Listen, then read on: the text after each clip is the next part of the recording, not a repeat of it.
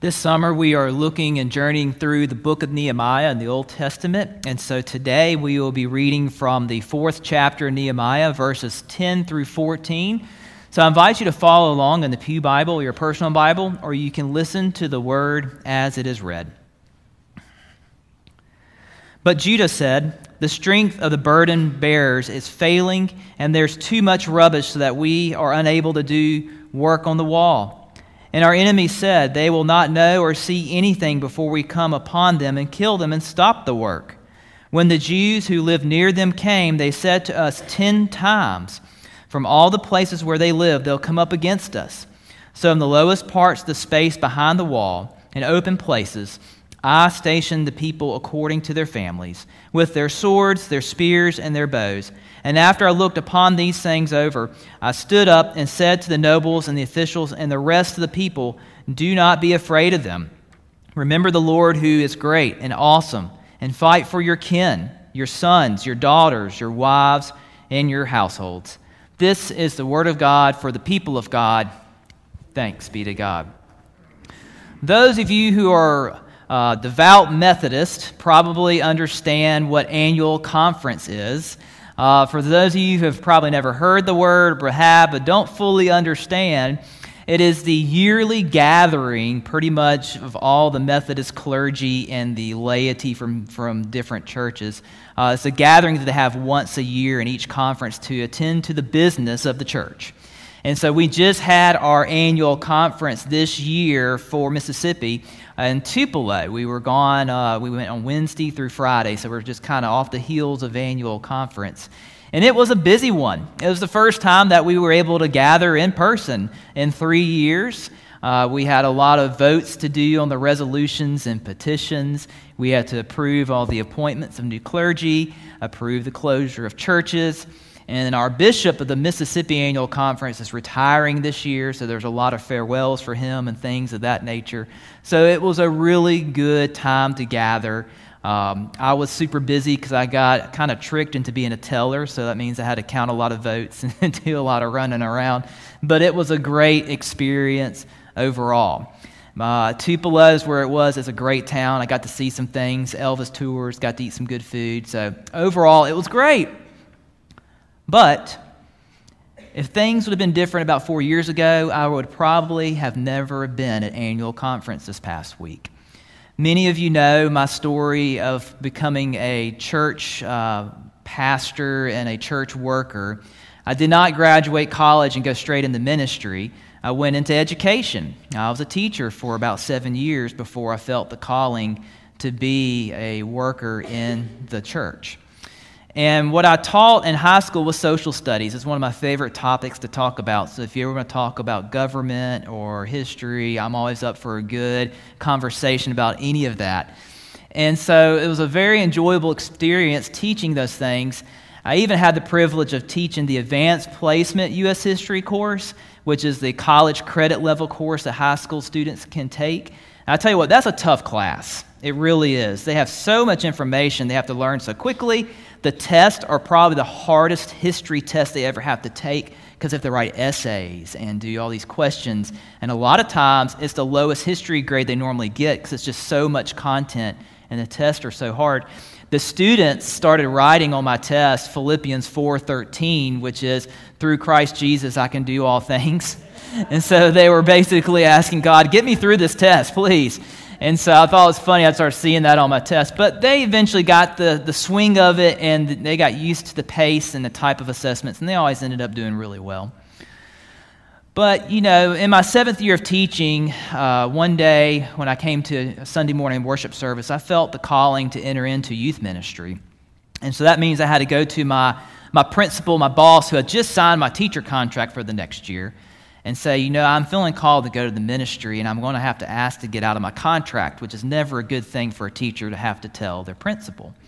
Fortunately, my principal is a godly man. He doesn't hide that in his professional life or his personal life. And the first thing he did when I was sitting in his office talking to him, he said, Well, let me share with you a verse and I want to pray with you. And I said, Absolutely. And so the verse he pulled up was Philippians 4:13 through Christ Jesus, I can do all things. And so, right in that moment, that passage the students were writing may have been for themselves, but it was also something God was trying to tell me before I even knew it. And so we prayed, and then I accepted the call and got the job as, as a youth pastor. And over the years, I've had many roles here at St. Matthew's, and I've grown in a lot of ways, and I've really appreciated the journey looking back on it. But about four years ago, I had a really just rough week. You know, we all have just hard weeks. We're tired, things didn't go the way you wanted it to, and you're kind of just sitting there exhausted. And on top of that, you have committee meetings, and those can go long, and they're just grueling. And it was a really rough week and some rough meetings. And I came home, and I thought, you know what? I think I made a mistake. This may not be the type of work I'm called to do. This is tough. And I began to doubt myself. I began to think, you know, maybe I need to go back to teaching where it was easy for me. You know, kind of thinking back in the days where things were good. And it didn't help that I uh, came across my former boss at a restaurant one day and we reconnected. And eventually, what happened was I ended up reaching out and we started talking about positions that I could take and become back into the, uh, to the schools. And I was close, had a resume ready, ready to turn it in and go back to teaching. But then in, in, that final moment, something came across me in that verse, Philippians 4.13, through Christ Jesus I can do all things. I stepped back from the ledge and didn't pursue it and continued to serve. And I'm grateful that I did because I've had many experiences in the past four years, challenging ones. We went through COVID. We've gone through a lot. And I've been thankful that I've been a part of that journey, and I felt called that I needed to be where I'm supposed to be. But we've all been there, right? We've all been in situations in our lives where things begin to get a little tough.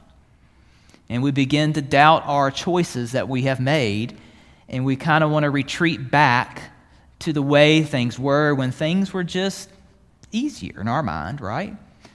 And so we all have those moments, we all wrestle with those moments, and we all have to make decisions. Well, in Scripture, we come across many stories that are just like that.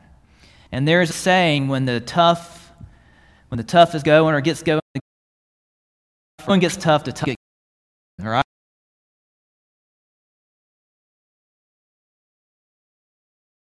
That went with a movie or whatever. Yeah. Um, go back and listen to it. I went and watched it. I'm like, wow, that's really 80s right there. So, anyway. But yeah, when things get kind of tough, we kind of either retreat or we drive on, head on into toughness and continue on.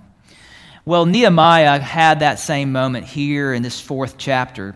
You know, just to recap for Nehemiah, he was a cupbearer of the king of Persia while in exile. He had a very cushy lifestyle. He ate the finest foods, drank the finest wines, a friend of one of the mightiest kings ever, and could have just stayed right there, living the good life. But when he heard word from people back from the homeland in Jerusalem on how things were in such disarray, his heart just bled out. And he felt called by God to go to Jerusalem to help them rebuild from the destruction. And he felt called specifically to rebuild the wall around Jerusalem. And so he asked the king of Persia for his blessings, which he got. He went to Jerusalem, surveyed the land, and began the work of rebuilding that protective wall, which in that day and age was so crucial for the vitality and survival of a community. But it didn't come without its challenges. It didn't come without its distractors, the critics.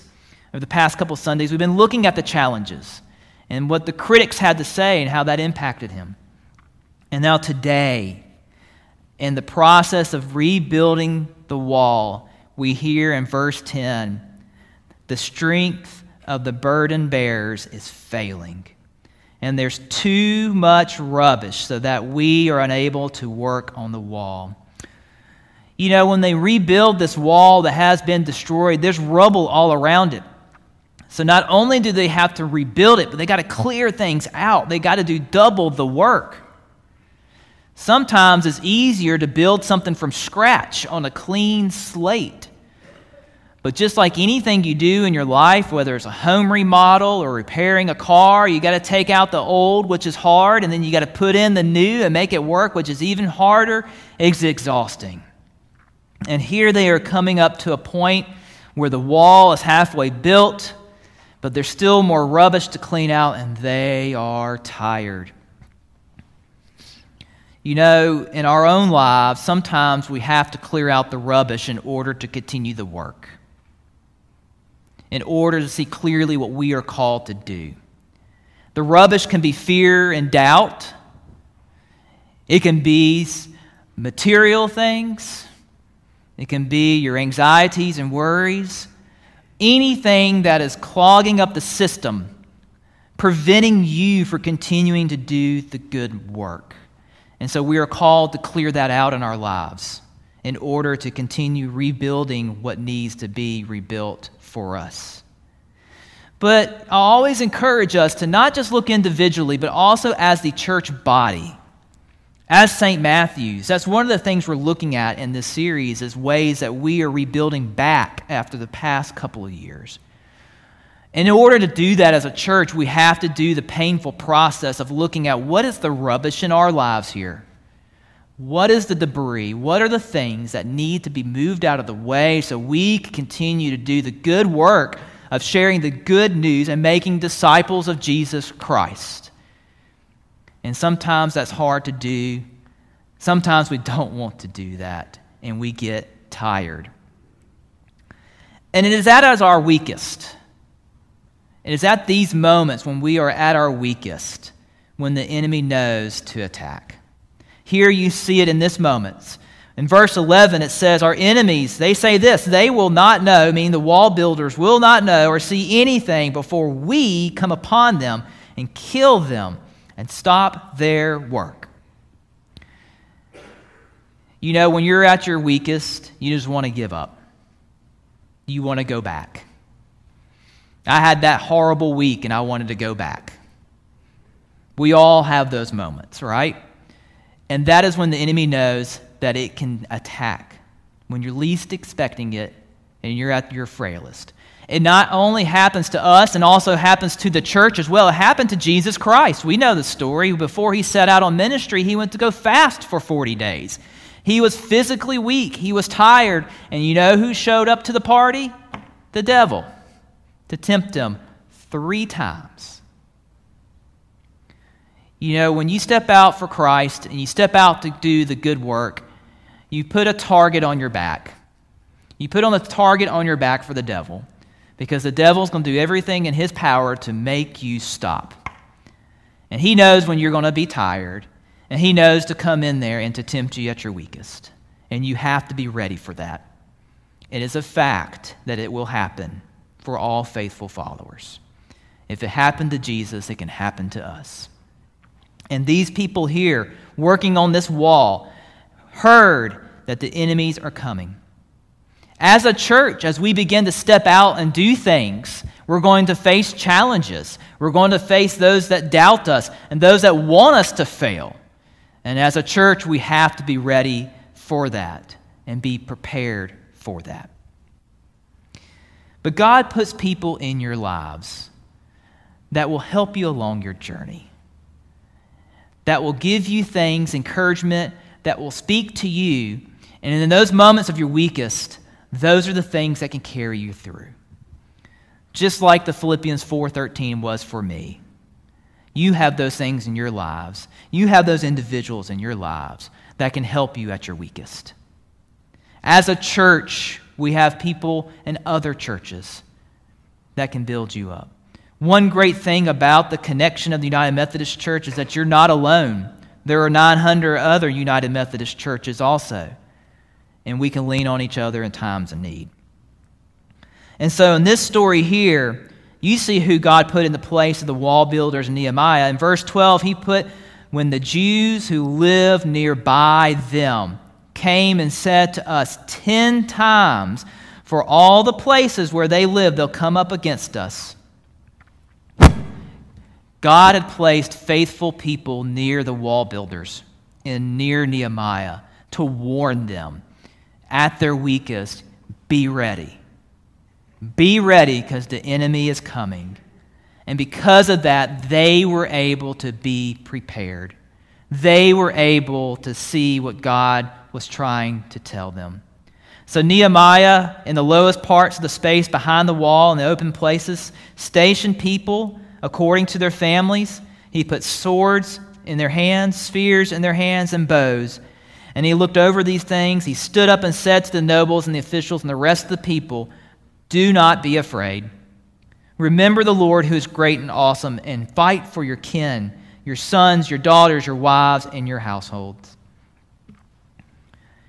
You know, during the pandemic, when we could not meet in person for a while, it's hard to do church when you can't meet in person for a while. It's hard to share the love and to make disciples. But the one thing that I was proud of with, with this church is that this church did not give up. It continued in ministry in the best ways that it saw that it could not harm the people, but yet continue to disciple them. And so that meant, yes, doing online filming of church services. That was hard for those worshiping at home, and it was hard for those of us here recording ourselves before an empty sanctuary for church. But it was something we had to do, and we did it. We got creative and decided to do church in the parking lot. People would sit in cars. Some of y'all sat in cars, ran your ACs, ran your heaters, jumped off batteries of cars, whatever it took. Rain, snow, shine, whatever it was. We still had worship on Sunday mornings. We'd meet on the front lawn and have special services. We do drive through communion. We would do Zoom. As, as hard as that was, we would do Zoom for gatherings and meetings and classes. And I remember meeting with our Wednesday Night Live planning team when the time came for us to start back in the fall of 2020. And we were all called and felt called that we should be able to offer something during the middle of the week on Wednesdays during this time. So, our church family, so the community can have that extra touch point of church in the middle of the week so that we can still be connected in some way, shape, or fashion. So we decided to steal the idea of the restaurants and do a drive up meal system. Lots of bumps in the road, but at the very end, we got pretty efficient at that system. But yes, we would have ordering online, come by and get your meal, see somebody, talk to somebody. You'd have a hot meal. Grab a casserole for later in the week or take one to somebody who's quarantining at home to drop off at the front porch to say, you know what? I know and love you. I'm praying for you. And we did all that, yes, through the Christ, through the power of Jesus Christ, but we did it because we knew who we were fighting for. God calls us to love our neighbors. God calls us to worship Him and love Him. And that is who we fight for as a church. That is who we fight for individually. And so we do these hard things. We overcome these challenges and put the bullseye on our back for the devil to come after us because we fight for those that we love. We fight for those that need to hear the good news of Jesus Christ. We fight for those who need a community, who need to be able to connect to God and to others. We fight for what is important. And that is why we did what we did during the pandemic. That is why we do in our lives what we do. That's why we serve in the ways that we serve. That's why we come to church on Sunday mornings and why we pray, because we fight for people that matter. And God calls us to love all, and we fight for the love of all. And just as Nehemiah reminded the people who were there stationed at the wall, ready to confront the enemy, he said, Do this for those that you love. Remember them. And we are not alone in, these, in this journey.